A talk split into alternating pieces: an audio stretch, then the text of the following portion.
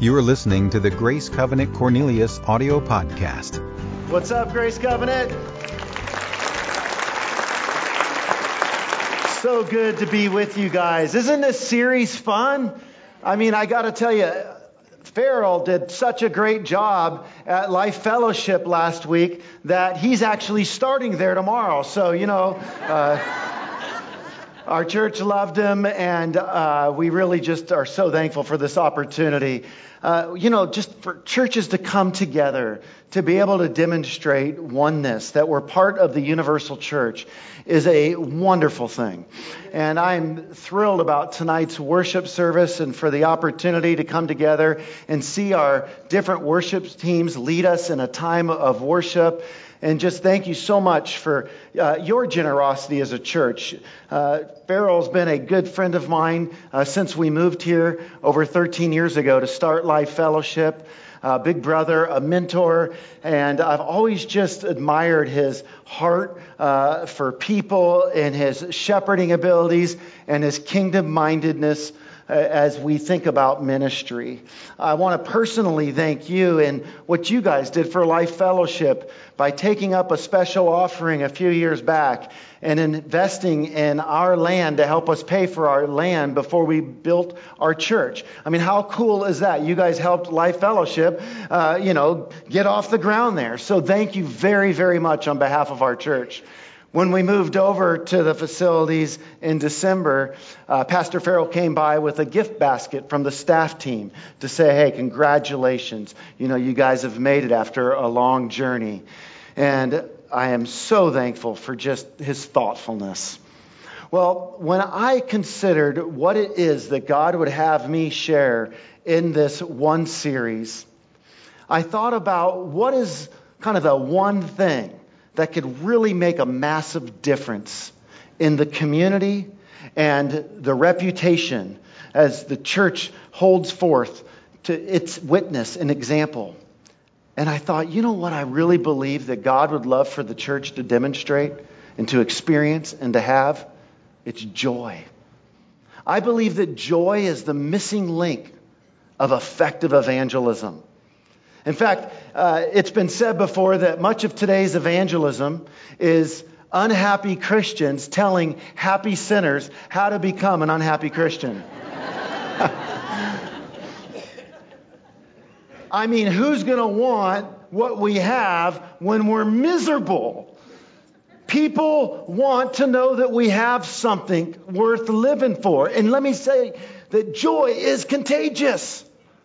And I'm not talking about a cheesy joy whereby it looks like we've got the ever permanent smile that's been Botoxed on our face as we walk around with our glassy eyes saying, Praise the Lord, right? You know, freaking people out. Joy is different than happiness. Happiness has to do with what's happening. Joy is not dependent upon our circumstances. It's deeper than that. It's richer. It's, it's more authentic. But nevertheless, it's there for you and for me. But there are certain things that come along and strip our joy away from us. Joy robbers, I call them. And some of those joy thieves are negativity. We struggle with having a positive outlook. In fact, we feel as though it's, it's our part in life to let everybody know our great observations because we're just pointing out how things could improve. And God has put us in the world to help with process improvement. And so we go through and we point all that stuff out. And you know what? Thank God for the process improvers. I'm really thankful, but not at the expense of losing sight of our joy. God wants us to know joy in our life, to model joy. And some of us can struggle even leaning into joy because we're always waiting, as one person once said, for the other shoe to drop. And so the mom who finds out she's pregnant with her second child can't rejoice because now she's convinced something bad's going to happen to her first child. And we can struggle with that. It's almost like a protective mechanism. I'm not going to lean into joy because we feel as though we can protect ourselves by not allowing ourselves to get disillusioned. So we think about all the negative things that can happen, and that negative attitude saps our joy. Bitterness is another instance. We struggle with relational bitterness, or why was I made this way, or why is my lot turning out to look like this? And that bitterness causes us to sink into a sad state where we lose our joy. Emotional insecurities can cause us to lose our joy as we're racked with fears and worries and doubts and anxieties and these negative emotions grind us down. Sin and guilt, obviously, can rob our joy from us as we take a path that God has not designed for us, has not called us to, and we end up losing that sense of joy. I also believe that unprocessed traumas can create a loss of joy. In fact, some of you may have never really known what it's like to have a life of deep, rich joy. Maybe you have never been able to get beyond a trauma of sexual or physical or verbal abuse. And every time you find yourself desiring to move forward, you're stuck in knowing how to do so. Neuroscience has been very helpful today in helping us to understand the way that our brain reacts to traumas. In fact, certain traumas uh, can cause this fight or flight mentality in what is known as the amygdala region of the brain, where our amygdala gets hijacked and we think fight or flight. And it's as if the married couple, every time they end up in a conflict, they can never move past it. Or every time we struggle in a certain set of circumstances, we get stuck. It's like we're in quicksand. Why is that? Because there's unprocessed traumas. It stole our joy. And we struggle to arrive at what is known as a mutual mind state with one another that allows us to experience joy in our relationships. And sometimes we're traumatized in our own life by events that we've underwent whereby we struggle to fall into a mutual mind state with God because we're projecting on Him. We're, we're, we're projecting non truth upon Him. We're, we're ascribing to Him a narrative for our life that isn't true. And we have this picture of God that doesn't correspond to reality. And what happens is, is that picture then skews our reality, and many people in church remain stuck year after year, message after message, because of unprocessed pain. And they got bitter toward God. And they still show up out of a religious duty, but they're stuck spiritually. And they can't get into that mutual mind state because of a certain lie that they're believing. Well, I want to help you get unstuck this morning. I want to help you to be able to go to a place of joy. But what happens when we lose our joy? We go in search of joy substitutes. We seek to look for joy. Why? Because our brains are hardwired for joy. We look for that dopamine. We look for that, that uptick in the brain whereby we can have that rush. But the problem is, is if we don't have true relational joy with God and with others, then we'll substitute it and then we'll get addicted to vices as we go in pursuit of joy. In their book, Joy Starts Here in the Life Model, the authors uh, lay out some great advice as it relates to what this idea of joy substitutes are. They write Joy substitutes generate temporary feelings of pleasure that help us regulate internal distress, reduce pain, increase pleasure, and escape negative emotions. Joy substitutes stimulate the release of dopamine in the pleasure center of the brain in the same way as genuine joyful relationships, but only for a moment. While joy gives a lasting flavor of satisfaction and rest, the substitutes are hardly swallowed when we start craving more. The cravings left behind by joy substitutes are very demanding. Some might say we cannot just eat one. And so, in light of joy, many of us struggle to find this place of joy because we don't like who we are. We don't like who we've become. So we spend our time projecting a false self to the world. And the pressures of this false self that we project creates an emptiness in our lives. As Thomas Merton, the late mystic monastic monk, once said, I'd rather have the sins of the true self, right, than the lies of the false self. And I would say that when we look at our life, it's important to think what is joy? Joy is this mental part of our life where it starts the perspective change, and then we commit through the will volitionally to this perspective, and the feelings can sometimes follow. Note sometimes.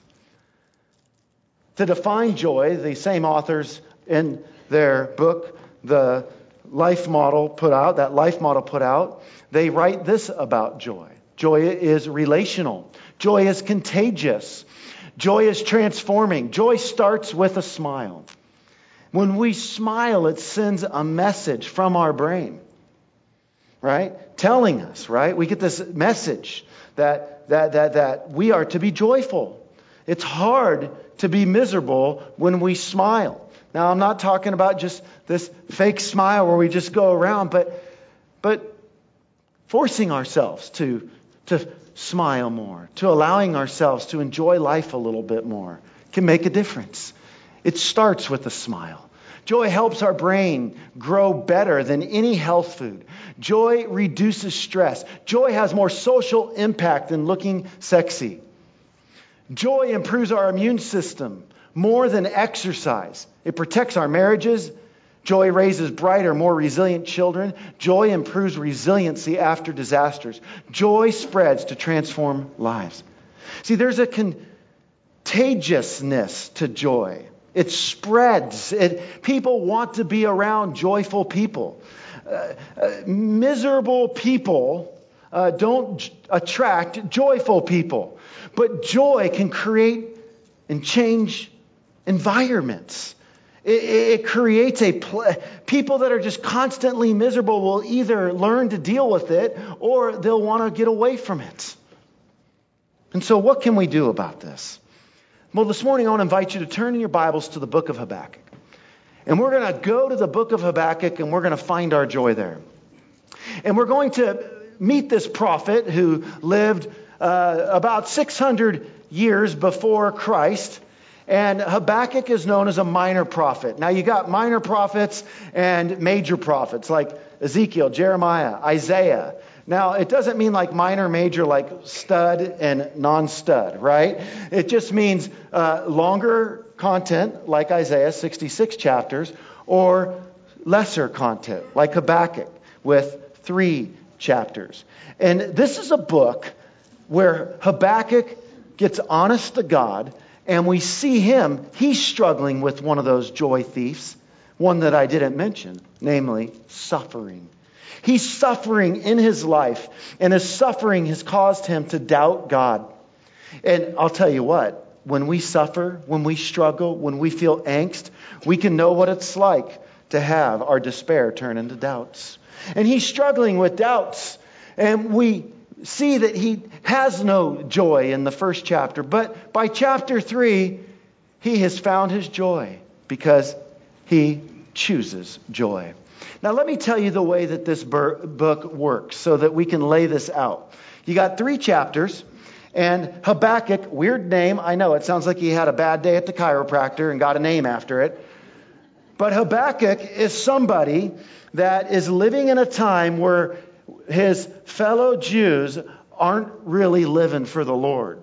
Uh, they're living in debauchery. Uh, he's living in a time where people are living indifferent for God. And he's frustrated. God, why don't you do something about this? And so what he does is he offers up two complaints to God, and he gets two responses from God. Then in chapter 3, there is this great prayer of surrender. And then at the end, in verses 17 through 19, we see this prophet choose joy. With that framework in mind, would you travel with me back into the past? Let's go back about 2,600 years and meet a guy in his despair named Habakkuk. And let's listen to his words as he says in chapter 1, verse 1. It says, The oracle that Habakkuk the prophet saw, O Lord, how long shall I cry for help and you will not hear? Can you relate to that? Desiring God to meet you, desiring God to pull you out of your pain, out of the pit, out of despair. How long, O God, when God seems elusive, shy, distant, detached? It seems as if God is playing hide and seek with us at times, doesn't it? How long? And he says, Or cry to you violence, and you will not save. Why do you make me see iniquity? Right? And why do you idly look at wrong? You ever watch the news and see what ISIS is doing and think, why, God? Why not intervene? Why do you look idly at this? And we scratch our head. And he says, Destruction and violence are before me, strife and contention arise. And what's the result? Well, he tells us, verse 4. So the law or uh, the Old Testament, right, the scriptures, is paralyzed. It, it, it seems like it's ineffective. And justice never goes forth. God, it seems unjust that you just stare at this. For the wicked surround the righteous, so justice goes forth perverted. So he lays it out there, and here's what I'd want to say first of all. If we are going to return to joy, it begins by being honest with God, by laying it out there, by being vulnerable, authentic, going into God's presence and being real. Like he knows what's really going on. And we need more Jewish style praying, like we read about the book of Psalms. God, where are you? Where God can hear our desperation and our plea. So now God responds, but it goes from bad to worse. And the reason it goes from bad to worse is because God says, Oh, I'm, I'm going to take care of it. My timing's just not your timing. What I'm going to do is I'm going to raise up a group of people known as the Babylonians. And they're going to come in and they're going to lead my people into captivity. Then his second complaint is, What? How in the world, God, can you take a worse group of people than the people I'm complaining about and bring them in and then use them to punish your people. And now he's really struggling with the ways of God. And man, that can create confusion when we don't understand the ways of God. When we meet his mystery, we often meet our misery. And so what ends up happening is, is he's in this situation where he complains again. What's up with that, God? And God replies. But something then changes in chapter 3. He keeps at it, he keeps pouring his heart out, he prays and surrenders. And now, in chapter 3, by the end, look at how this prophet chooses joy. He writes in verse 17 of chapter 3 Though the fig tree should not blossom, nor fruit be on the vines, the produce of the olive fail, and the fields yield no food. The flock be cut off from the fold, and there be no herd in the stalls. Check it out. Yet I will rejoice in the Lord. I will take joy in the God of my salvation. So the object of his joy is God. And he's not going to look for joy in the extremities. Rather, he chooses joy that God can sustain him.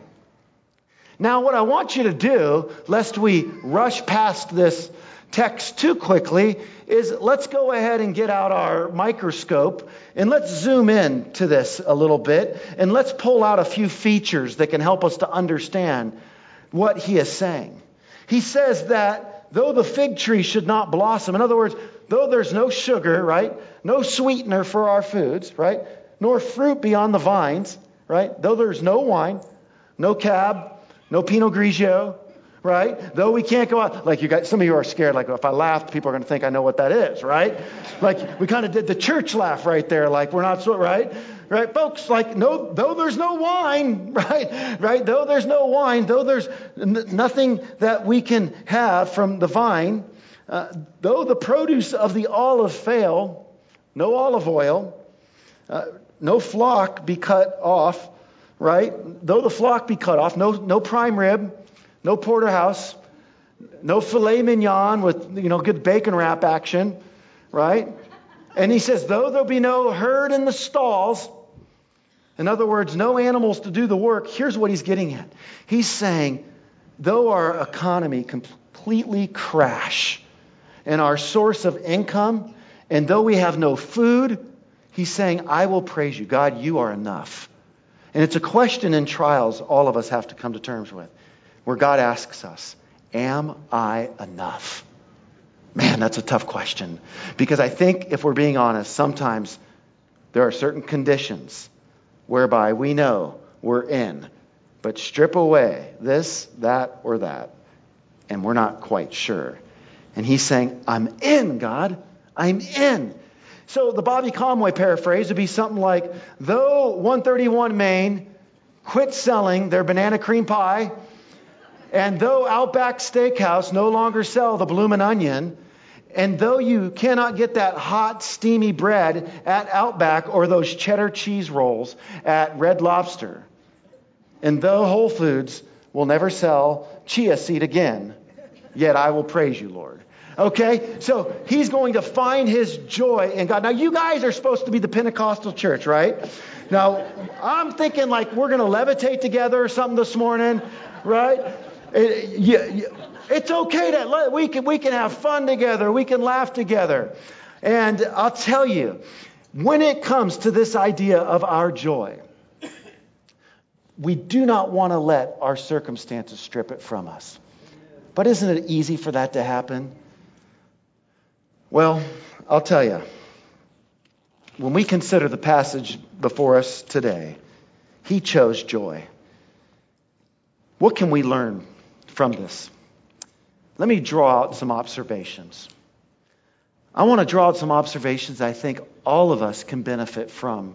And the first one is this that ultimately joy is not determined by our circumstances, but by our attitude and perspectives about them. One commentator said about uh, Habakkuk's statement in, in chapter 3, he said, he was basically saying, Though I starve to death, yet I will still praise you. See, that's good news for us as Christians because it tells us that the source of a proper relationship with God and the right perspective, we can maintain joy. It's not about our circumstances. I know in my own life, several years ago, two, three years ago actually, uh, I went through a dark night of the soul. Uh, my studies uh, as a Christian apologist, uh, that is a defender of the faith, ha- had uh, been challenged at times because I was always studying materials that constantly challenged our faith. And then I entered into a second doctorate where I was working on my uh, PhD in philosophy and uh, still am trying to wrap that up. And as I would study the different philosophical thoughts and some of that stuff, I would scratch my head and I would feel angst and I would panic and I, I would feel overwhelmed at, God, I just got to know. I, I need to know. And some people avoid looking at any other ideas because they don't want to be disturbed. But here I was trying to figure all this stuff out, and God would then bring me into a place of embracing mystery again, becoming like a child, and knowing that I can trust in Him. I was on a quest to be omniscient, and I'm happy to say it didn't work, to be all knowing. And I had to come to terms with my finitude and know how to rest in God and focus on the questions that there are answered to instead of experiencing existential angst at so much that I don't know. But these doubts brought me to a place of such despair that I wanted to be in the bottom of Lake Norman. Here I was with the National Apologetics Ministry, a pastor of a growing church, and my wife saw a husband that would just sit in the backyard and stare into space. And my kids would see a dad in deep depression. And week by week by week, openly communicating with elders who were wise enough to know that I wasn't wanting to have these questions and this stuff. My head was just producing questions at a rate faster than I could come up with answers. And it was God's way of bringing me to a place of trust and mystery. And when all was said and done, and preaching week by week by faith, and then my book, Doubting Toward Faith, would flow out of my dark night of the soul. And doubt is often what God uses to make an apologist. And what helps us is when God shows us that He can use our trials and our struggles and He can deepen us. And He can do that in your life today, no matter what it is. Maybe some of you are just ready to throw in the towel. But just know that it's not getting a new spouse. You know, it's not like, you know, I'm kind of bored with this spouse and I'm going to trade my husband in for a new one. It, it, it's not getting a new wardrobe. It's not getting a new car. It's something deeper. If, if we choose to believe that if we had this, then we would be joyful, then we are still basing it on the wrong idea, and that will let us down, whatever that is. I remember hearing a story about a pastor in China who went to prison, and he went there for sharing the gospel. And as he was in prison, he had the job of taking care of the cesspool. And it stunk so bad that he would go out to the cesspool, but he actually called the cesspool his garden. And the reason he called it his garden is because that was the one place where the guards would stand so far away, and he knew that he could praise his God out loud without reprimand. See, the pastor didn't allow the fact that he went to prison to rob of him of his joy. Even behind bars, even while he stood in a cesspool, he still had his joy. And that cesspool, for one, was the garden for another.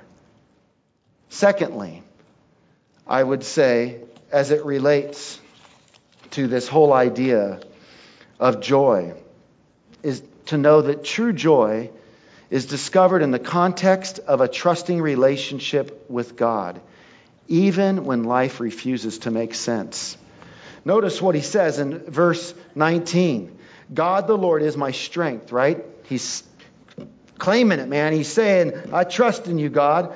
He makes my feet like the deer's, He makes me tread on high places. So, on high places, right? God gives me His perspective. He takes me up high.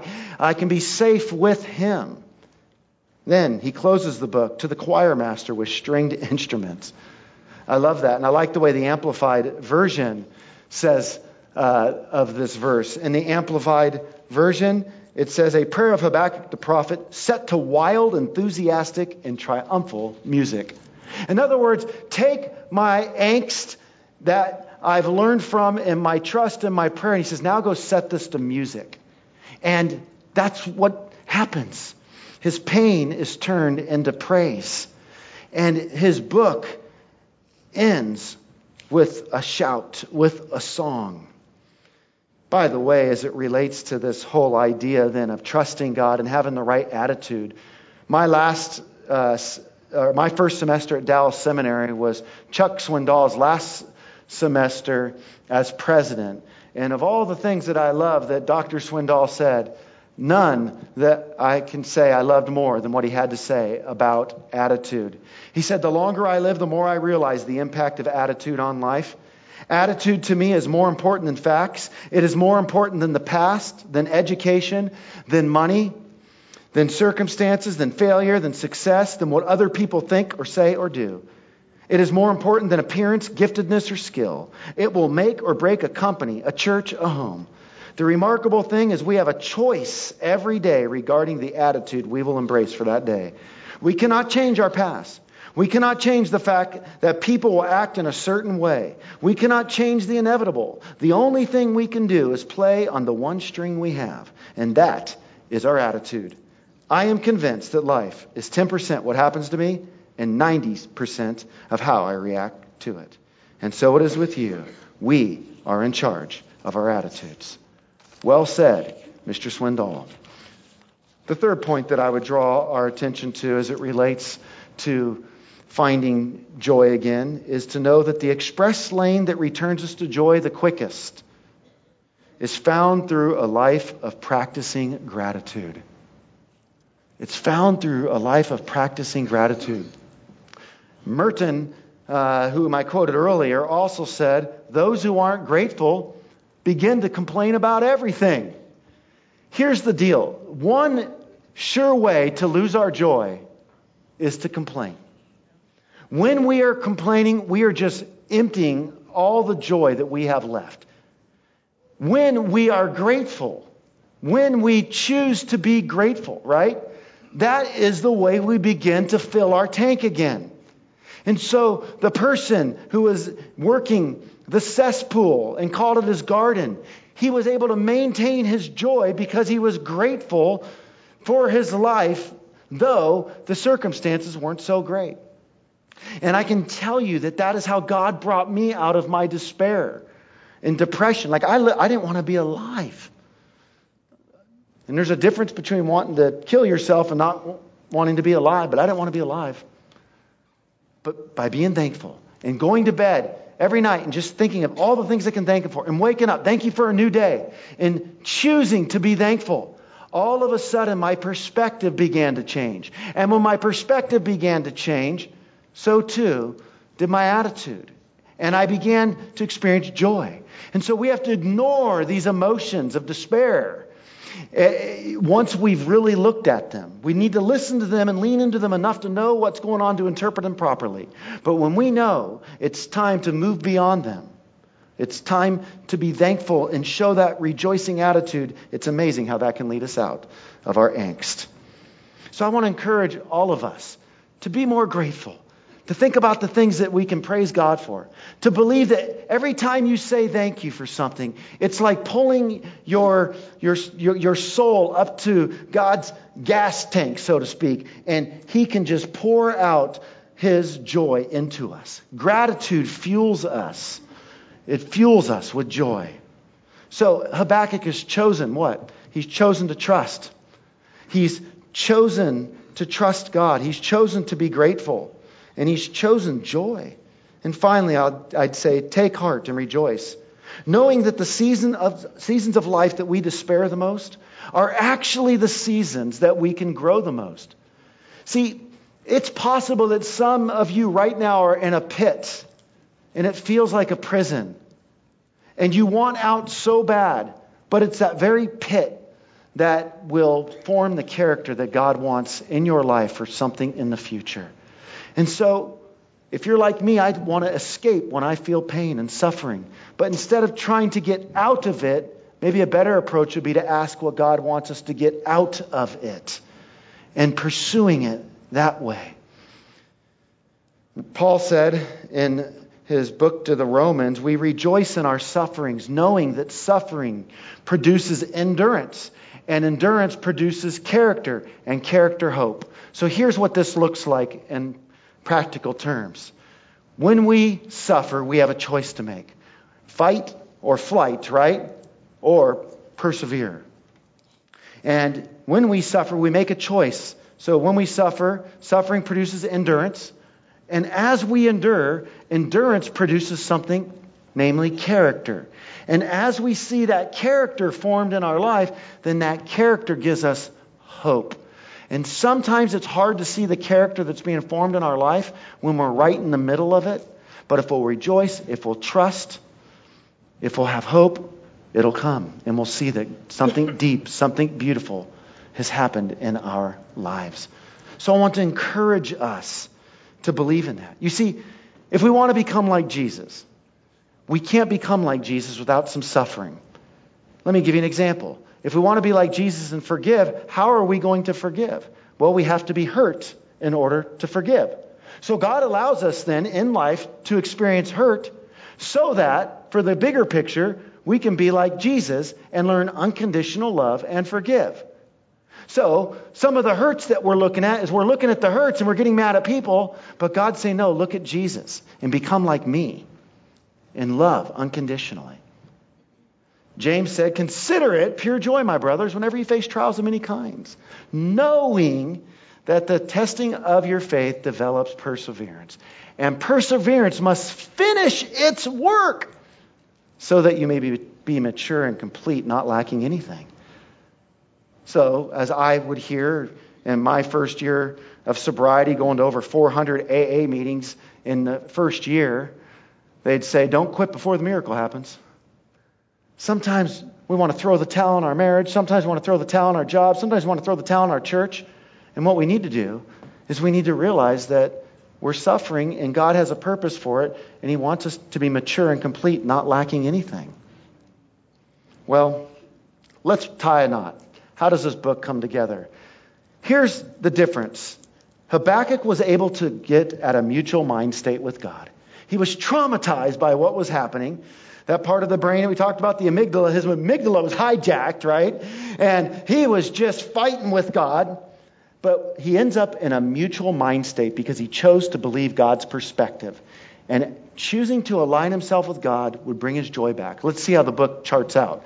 I would contrast it like this. In the beginning, Habakkuk's in the pits, but by the end, he's on the mountaintops. In the beginning, he's questioning. By the end, he's trusting. In the beginning, he's worried. By the end, he's worshiping. In the beginning, he's filled with questions, but by the end, he's filled with awe. In the beginning, he's venting at God, but by the end, he's rejoicing in God. In the beginning, he's full of doubts, but by the end, he's full of faith. In the beginning, he's struggling, but check it out as you saw that last verse. But by the end, he's singing. And his, his circumstances didn't even change.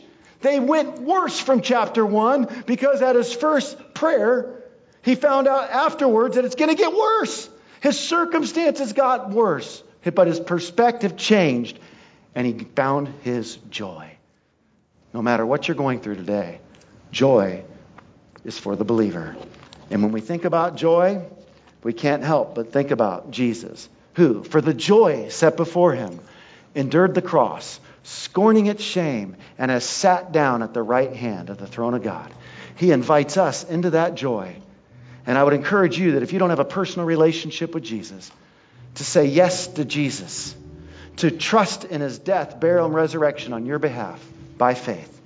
And I would say, Grace Covenant, imagine the difference it would make if three churches would choose joy in a culture that will never be able to find joy apart from Jesus. They'll find happiness based on their happenings, but joy is in Jesus. So why don't you smile, Grace Covenant, because you are loved by God. Look up to Him. He's smiling at you. And smile back. Let's pray. Lord, thank you for this time. I praise you for Grace Covenant. What a wonderful church filled with wonderful people and an amazing Savior. We praise you in Jesus' mighty name. Amen. Thanks for having me, Grace Covenant. See you tonight. For more information on Grace Covenant Church, our service times, ministry opportunities, directions, and more, visit us at gracecovenant.org.